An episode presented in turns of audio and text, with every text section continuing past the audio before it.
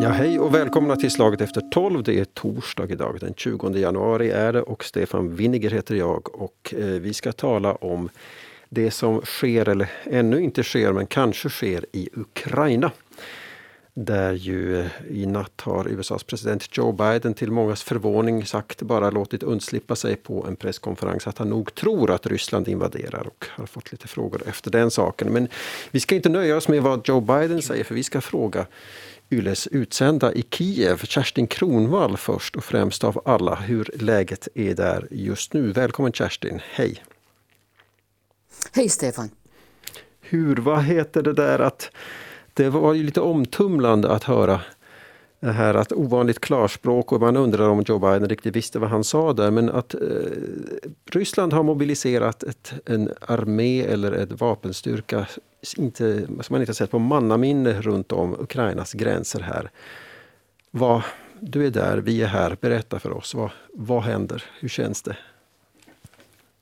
Men det märkliga är att här i Ukraina känns det på något sätt som om människorna skulle vilja vara mycket lugnare och mindre upphaussade över det eventuella fortsatta hotet från Ryssland. Och jag bedömer det som så att det har att göra med att i Ukraina så vet man att Ryssland invaderade landet redan för snart åtta år sedan och annekterade Krimhalvön, satte igång ett krig i östra Ukraina som fortsätter dag och natt.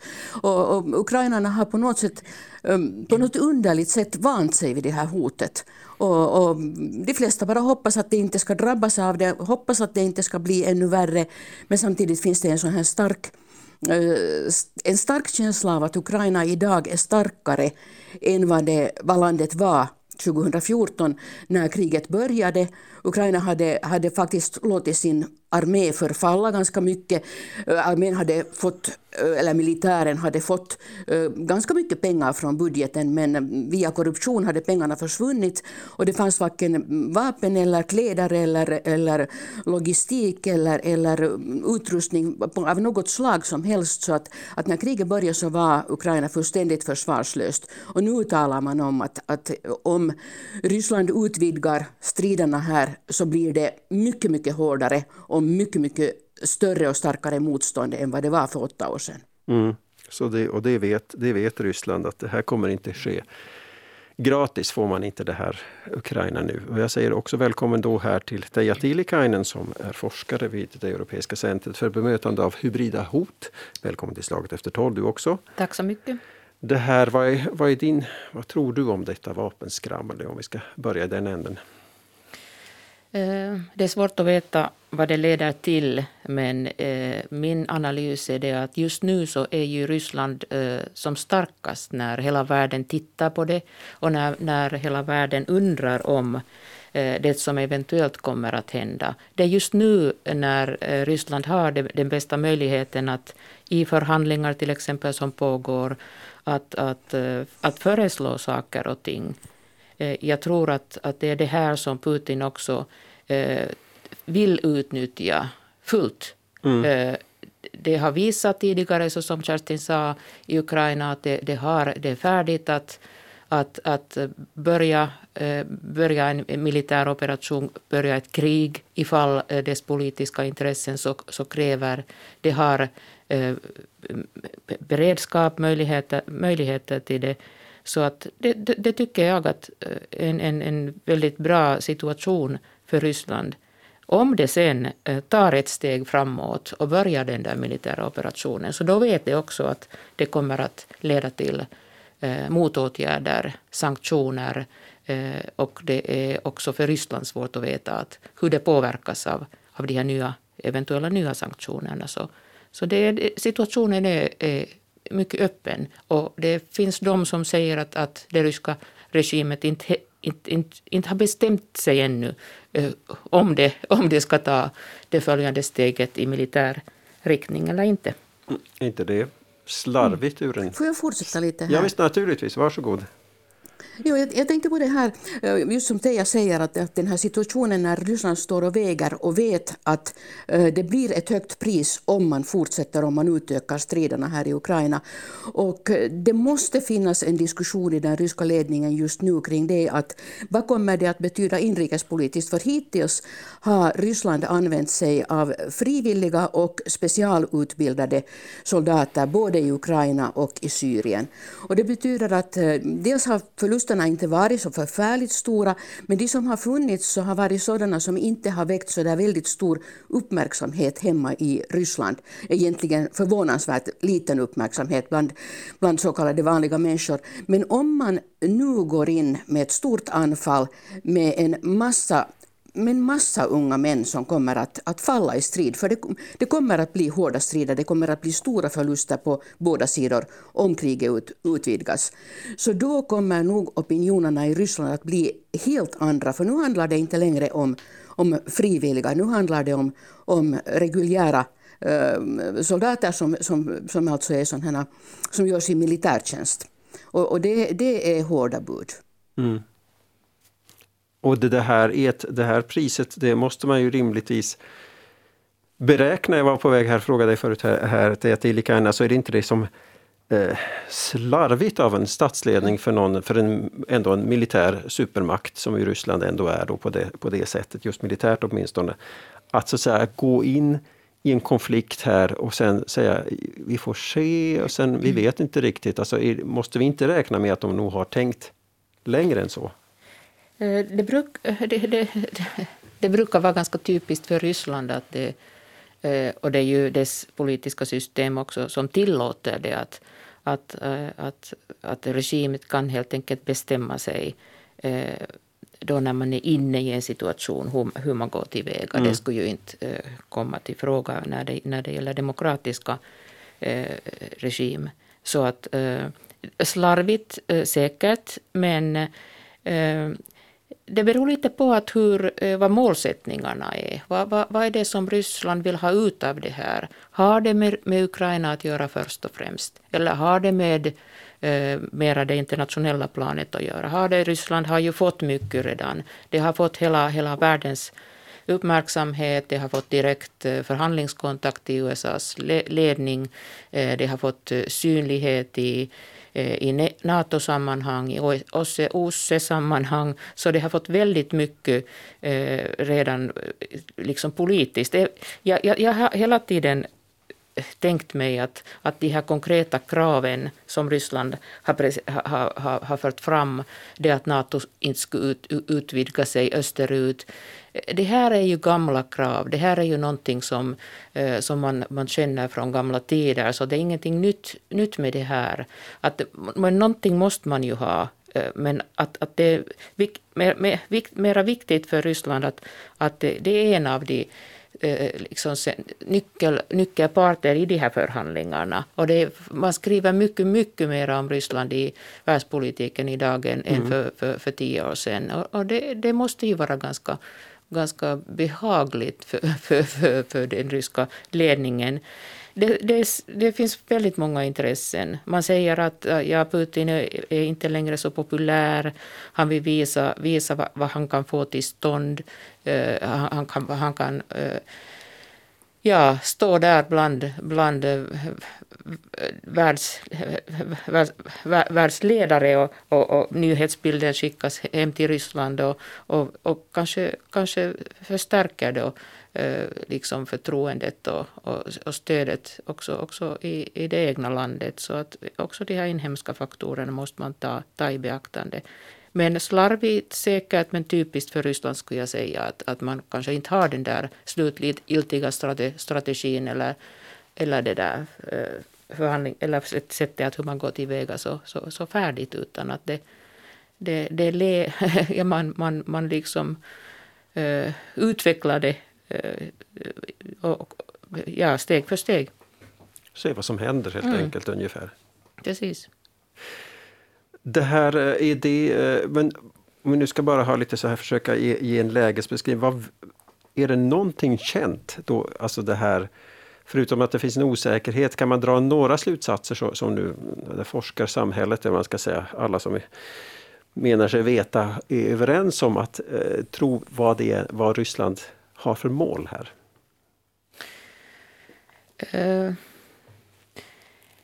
no, det, vi, vi, vet, vi vet mycket väl vad, det mera, vad den stora bilden är, vad det slutgiltiga målet är. Att Ryssland vill att, eh, att det internationella systemet helt enkelt skulle se mycket annorlunda ut än, än, än hur det ser ut idag. Ryssland bryr sig mindre om, om multilaterala institutioner som, som där, där det finns flera jämlika stater som medlemmar. Där, det, där, där man fattar beslut om gemensamma regler och avtal. Ryssland vill helt enkelt gå tillbaka till, en sån, till ett sånt världssystem, till, ett sånt, till en sån internationell ordning, eh, ordning där det finns ett mindre antal ledande stater som bestämmer, eh, bestämmer sig också om, om, om andras eh, säkerhetspolitik. Och det är ju mm. den här diskussionen om intressesfärer eh, som, som vi har haft här. Ryssland vill att stormakterna ska, ska få makt att bestämma, bestämma över, över eh, eh, grannstaternas säkerhetspolitiska mm. lösningar. Så, så om man vill ha ett sånt system, om man vill ha bekräftat ett sånt system, och det, det, det finns hela tiden här i bakgrunden när Ryssland, Ryssland vill komma fram, Ryssland vill vill se, få, få erkännande för, en, för, för, för den egna positionen också som en, som en sån här eh, stormakt eh, i, som, i, i den gruppen som bestämmer över världspolitiska eh, saker. Det är den stora bilden. Och Ryssland var länge i skuggan. Mm. Fick inte eh, liksom eh, respekt eller erkännande från, från USA. Och nu har, man, nu har, nu har det, situationen ändrats. Och, och, och, men, men att va, sen utöver det här så till exempel finns det konkreta planer på, behövs den här, den här militära operationen i Ukraina för, för, för några andra än, än politiska ändamål. För att, för att Ryssland har hotat med våld, det har hotat med, eh, med, med militära operationer redan tidigare. Mm. Och, eh, och det har varit instrumentet som har gjort Ryssland starkt och, och, och, och, och skaffat erkännande och respekt från de andra. Men att finns, finns det här nu också konkreta militära målsättningar för här, den här operationen? Det, det är som man är, man är lite osäker på. Mm. Kerstin Kronwall, vad, vad, vad, tror du, eller vad är din bedömning? Jo, alltså jag håller helt med Thea i det hon säger. Eh, det som kanske just nu är, är så där i en lite mindre skala eh, och väldigt konkret för Ryssland så är det att man vill hålla tummen på Ukraina och på Belarus. Och när det gäller Ukraina så har man ju gjort det redan ända sedan kriget började. Ryssland kan liksom eh, lite dra tillbaka eller späda på hoten mot Ukraina och de, de militära operationerna och på det sättet hela tiden hålla landet dels i osäkerhet dels eh, späda på splittringen inom landet, för den ryska propagandan är också väldigt stark här. Det är inte bara det är inte bara det att, att Ryssland har ett, en militäroperation på gång. Det finns en oerhört stark sån här, mm, eh, propagandaoperation på gång som, vill, som har som, som mål att upprätthålla en djup splittring inom Ukraina. Och eh, till en del lyckas man med det med, med olika sådana Eh, sådana kampanjer. Eh, och det är helt klart att, att om inte Ryssland och det är ju osannolikt, lyckas på något sätt återförena Ukraina med, sig, med det, det ryska eh, nya imperiet som man vill bygga upp Eh, så det här vill åtminstone Ryssland se till att Ukraina har så, så lite spelrum som möjligt. Binder så mycket pengar som möjligt i ett fattigt land till, till kriget. Det, det gör att, att det politiska spelrummet också inrikes i Ukraina är väldigt, väldigt snävt. Men sen det andra som jag tror att det kommer att ske här så här lite halvt, halvt i hemlighet, halvt så obemärkt, så är det att Rysslands äh, grepp om Belarus blir allt starkare. Och den här, den här stora militärövningen som man nu har utlyst till, till början av februari så i, i Belarus, det, den ska genomföras i närheten av den ukrainska gränsen i Belarus, men det betyder också att, att Ryssland för in jättemycket vapen och soldater i Belarus.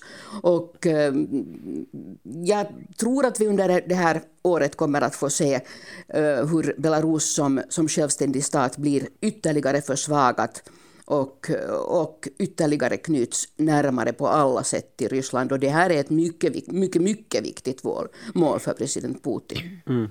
Så att egentligen här, det som, som mannen och kvinnan på gatan frågar sig, blir det krig nu? Det är, egentligen, det, det, det är just det som är meningen att vi ska gå runt och tänka på, men egentligen är målen satta på andra saker. Så att, mm.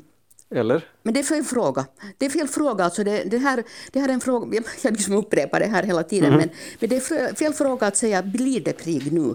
Det pågår ett krig i Ukraina mm. sedan snart åtta år tillbaka. Det blir inte krig. Kriget utvidgas, eskalerar, blir värre, men det blir inte. Mm. Det pågår redan, ja. Jag, förstår, jag, förstår, jag, menar, jag försökte ge uttryck till att, att många här, här i Västeuropa går runt och funderar, hoppsan, vad, vad håller de på med? Blir det ett krig nu? Och svaret är då, det rätta svaret är alltså då att det, det blir inte, för det är redan. Men det här att eh, och en effekt jag sett här också att, att Ryssland har talat med andra om Ukraina, talat också med andra om Europa överhuvudtaget, med USA nämligen, utan att tala med med, med oss eller med Ukraina. Så där var, var, var Kerstin eh, Kronvall på plats där i Kiev på något sätt. Vad, vad känner ukrainarna om det här att, att, att, eh, att man talar över deras huvuden? Det delar, det delar människors uppfattning här. Att, att, eh, när jag har talat med folk då här under början av veckan i, i östra Ukraina och nu i, i Kiev så, så finns det många som tycker att det är helt fel. att Varför ska USA och Nato liksom sitta och bestämma om vårt öde samtidigt som de nog väldigt gärna vill att USA och Nato ska bestämma om deras öde genom att, att ge hjälp, både vapen och, och, och pengar. Mm, men sen eh, så finns det också det finns en ganska stor del av människorna här i Ukraina som säger att, att nu är det dags för eh, president Zelensky, alltså den här, den här unga presidenten som valdes för snart tre år sedan, att eh, börja förhandla direkt med Putin.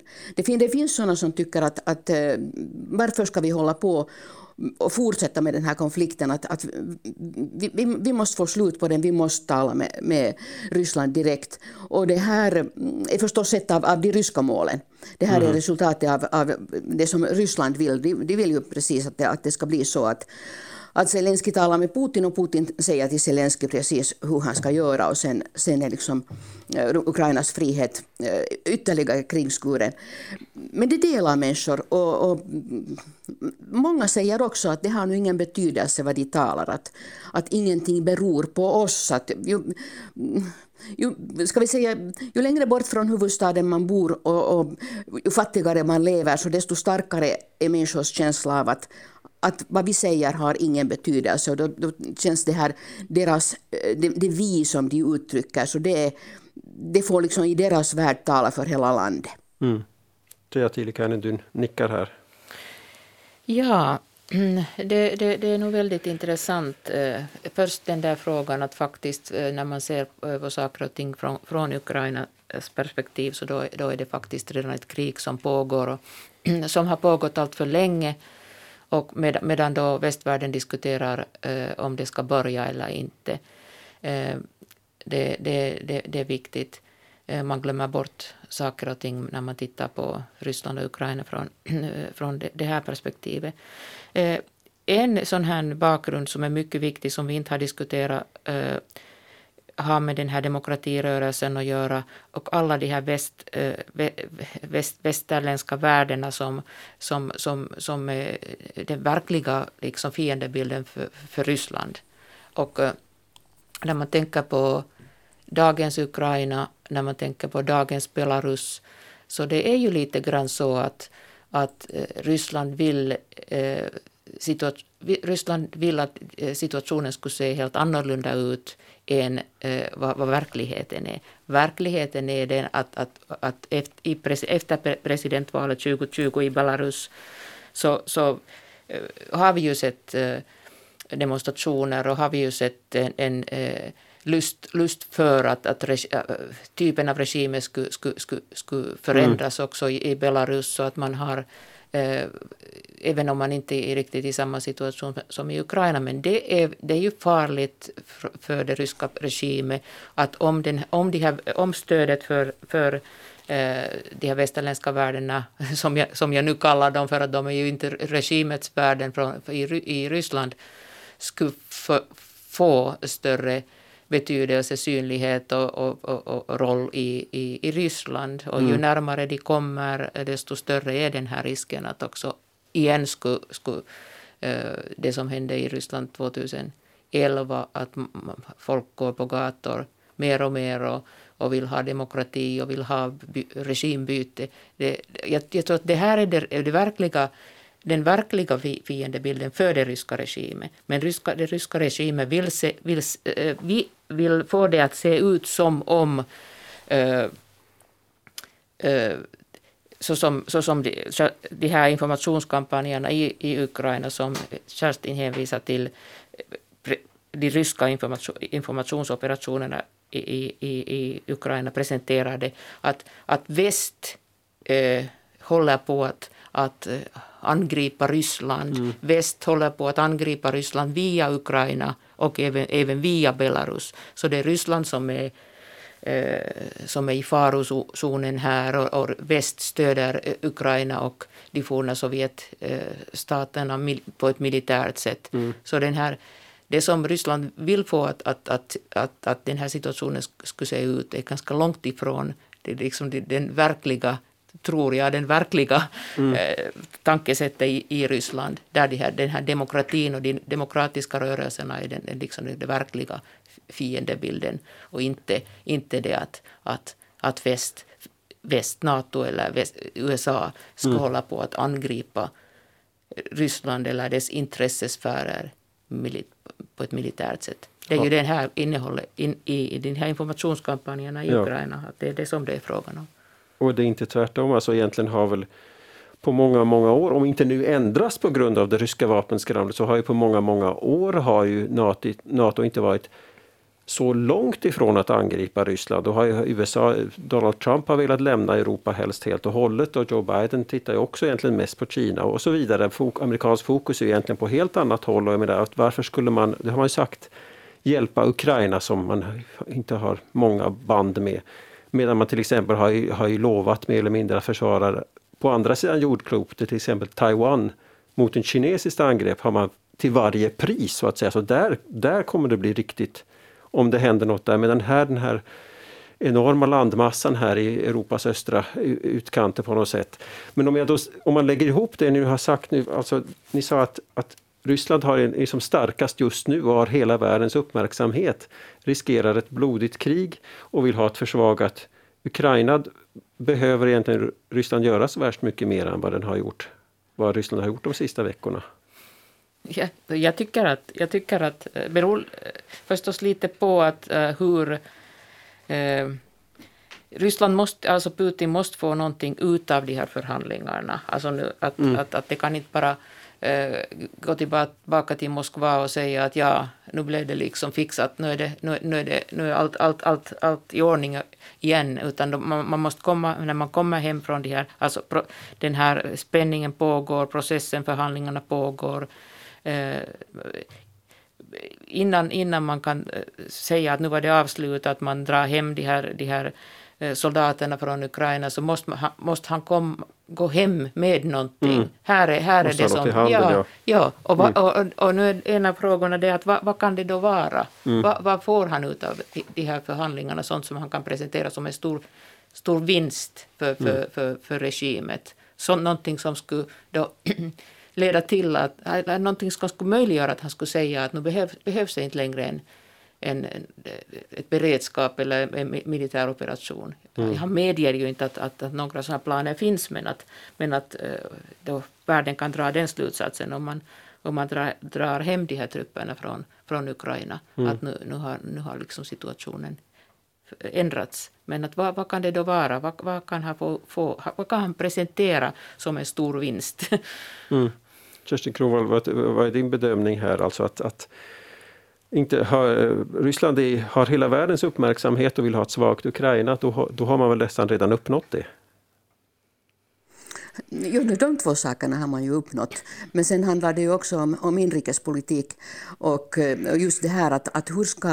Alltså, för det första måste vi komma ihåg förstås att i Ryssland är det inte alls ovanligt att man plötsligt i någon fråga, utan att egentligen ha någon, någon större förklaring till det, någon, någon liksom vettig förklaring till det, så kan man ändra åsikt. Det, det, är bara liksom hopp och så plötsligt mm. är man av, av totalt motsatt åsikt. Så det kan ju hända att, att Putin plötsligt säger att, att eh, eller, eller eh, lyfter upp någon liten detalj som man kan komma överens om till exempel med, med USA. Och så, så förklarar han att det här är en stor vinst. Och, och det att mm, just nu pågår det inne i Ryssland en väldigt stark sån här propagandakampanj till exempel med ord som att, att USA kommer att föra krig mot Ryssland till den sista ukrainaren. Mm -hmm. Man vill liksom låta förstå att, att USA kommer att offra Ukraina i sin kamp mot Ryssland.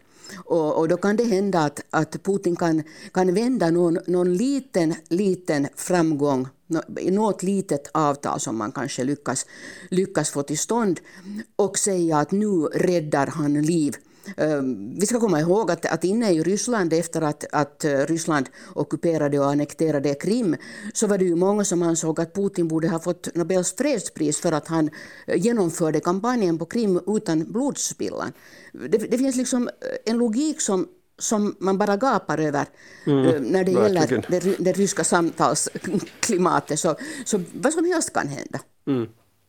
Men det här att det, Ryssland har ju hotat också att, så att säga, ta till andra, vad man nu kallar för geostrategiska förflyttningar och positionsförändringar här. Det finns de som tror att, att man ska liksom, eh, som då under den här krisen på 60-talet sätta upp missiler på Kuba, Venezuela har nämnts här.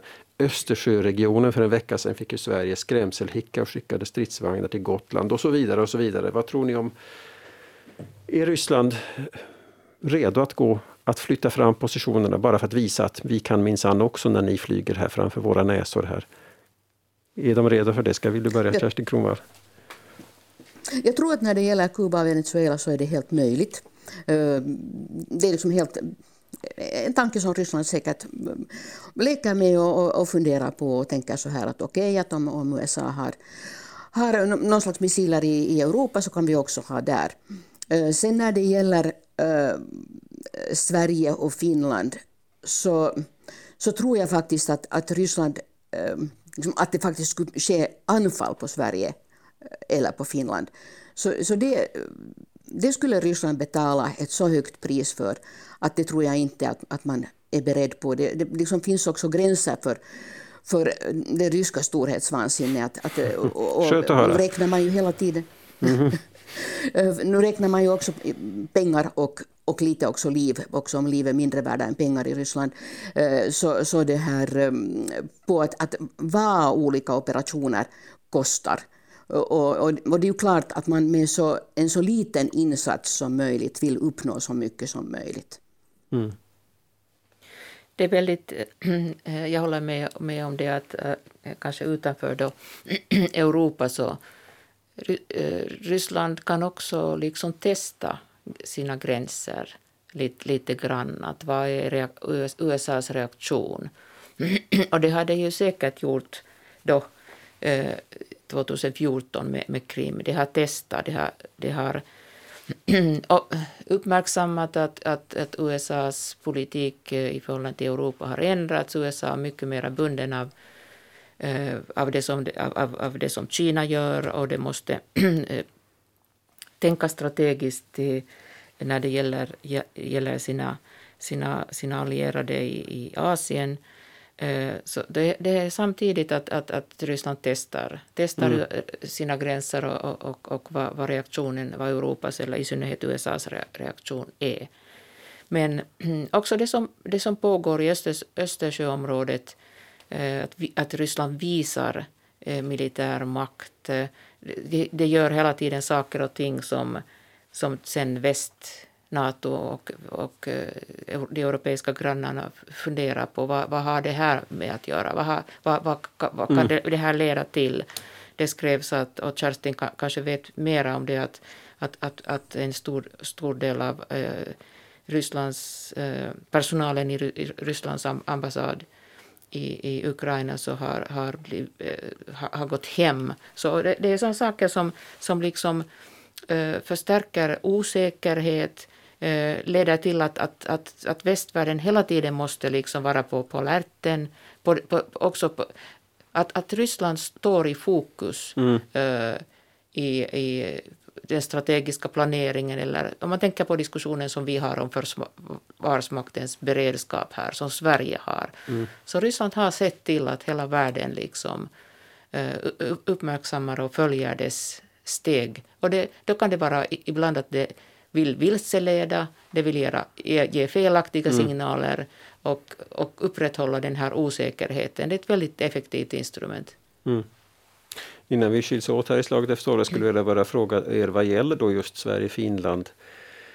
Om nu den här krisen, hur man nu ska kalla den för, eh, den här händelseförloppen som, som vi har sett nu, fler, och Rysslands styrkedemonstration eh, de senaste veckorna, om det påverkar nu NATO-opinionen i Finland och även i Sverige så att så att, så att, säga, det plötsligt finns ett stöd för att Finland och Sverige skulle, jag säga helt hypotetiskt och, och statsministern har ju redan sagt här att det har redan uteslutit det där redan under den här mandatperioden och så vidare. och så vidare. Men jag bara menar så här rent på, på lång sikt. Det måste ju vara en synlig i sådana fall oönskad effekt av Rysslands, för Rysslands del, agerande just nu om, om man då knuffar över Sverige och Finland i det NATO-vänliga och sedermera möjligtvis NATO-medlemslägret, eller hur?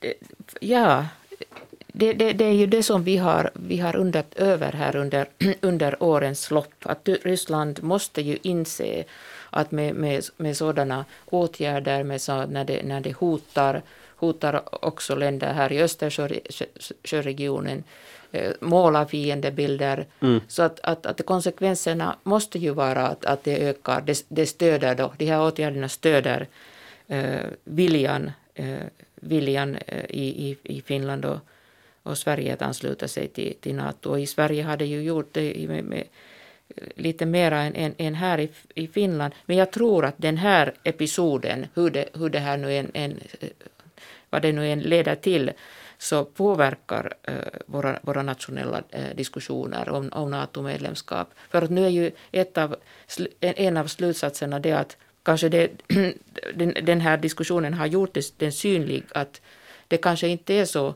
eh, självklart att i det långa loppet att, att dörrarna, NATO, NATOs dörrar skulle skulle hålla, hållas öppna mm. hur länge som helst för Finland och Sverige. Det kan ju ske strategiska förändringar som, som leder till att, även om det nu eh, bekräftas att, att, att, att, att så ska det bli, men jag tror att eh, så som vi redan har sett i båda länder så har vi en lite ny ton i den här mm. diskussionen. Vi vet inte vad det leder till men att, men att jag, jag, jag tror att effekterna är klara och att, att effekterna är, är just de motsatta än, än, än, än, än vad det ryska ledarskapet vill. Skulle vilja, ja. ja. Eller, eller vad säger du Kerstin Kronvall? Nej, men det är klart att det är på det sättet. Det är klart att det är på det sättet och det har ju hela tiden varit klart att Ryssland eh, hoppas att Finland inte ska bli NATO-medlem. Eh, I Ryssland sprids det just nu en sån här, sån här rykten eller, eller har man börjat bygga upp en historia som bygger på det att, att NATO som man då å ena sidan säger att det är så förfärligt starkt omringar hela Ryssland och anfaller Ryssland och kommer att förstöra hela den ryska nationen så säger man samtidigt att, att NATO har en så stark inre splittring och hela alliansen kommer att falla samman och den har ingen kraft mera och det är, ingen, det är inte värt för något land att ansluta sig till, till NATO. Så det, som vanligt i Ryssland liksom finns mm, dubbla budskap och, och jämlik, eller sådana historier som som är varandras motsatser som man tror på samtidigt. Men det är klart att, att eh, någonting kommer, på något sätt kommer Ryssland att reagera eh, den dag Finland eventuellt ansluter sig, eller den dag Finland, om Finland ansluter sig till, mm. till NATO. Men sen kan vi ju alltid gå tillbaka till, till det som utrikesminister Sergej Lavrov sa när han träffade den finska statsministern för några år sedan, eh, att eh, Ryssland har aldrig och kommer aldrig att anfalla ett NATO-land. Mm. Det kan man ju gärna på, påminna om. Att det skulle, just så. Men, men att i alla fall att det här ändå inte i Rysslands intresse på något sätt att Finland skulle nu ändra sin uppfattning här. Och det, det måste man väl, vi talade i början här, vet Ryssland vad Ryssland vill och håller på med, Kerstin Kronvall. Eh, det här kan ju inte vara en önskad effekt av vapenskramlet. Att Finland skulle ändra ståndpunkt. Man ska, man ska aldrig underskatta den ryska förmågan att skjuta sig själv i benet. Det, det, får bli sista ordet här i, i, i slaget efter tolv här denna torsdag. Tack så mycket Kerstin Kronvall och tack så mycket vår utsände på plats i Kiev ska jag säga och tack så mycket också till Teija Tiilikainen från det Europeiska centret för bemötandet av hybrida hot. Tack för att ni har eh, gett mig så många här insikter om Rysslands läget och Ukraina-läget. Tack för att ni var med. Stefan Windiger heter jag. Vi hörs igen.